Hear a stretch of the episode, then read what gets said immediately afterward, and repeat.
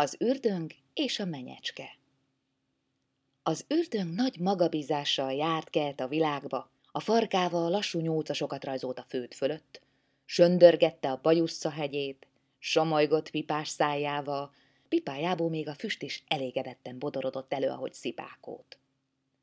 Szembe jött vele egy menyecske, sok szoknya volt rajta. Fodrozottak lába körül a bodrok, mint szellemvasúton emberen a lutbőr. Azt mondja a menyecske az ürdöngnek. Vagy olyan fönhordós ürdöng? Én mozgatom a világot, dülleszti melyét az ürdöng. A menyecske erre elnevette magát, azt tótágastát. Lézódult a sok szoknya, bele mind a menyecske nyakába, hold világót a menyecske csupasz feneke, hát amikor meg még a lábát is széttátotta, ugrott nagyot az ürdöng szeme az üregébe, elnyillott a szája, szája sarkából lebucskázott a pipája. Akkor a menyecske újra talpára állt, komótosan lesimogatta a kötényét, oszt azt mondta.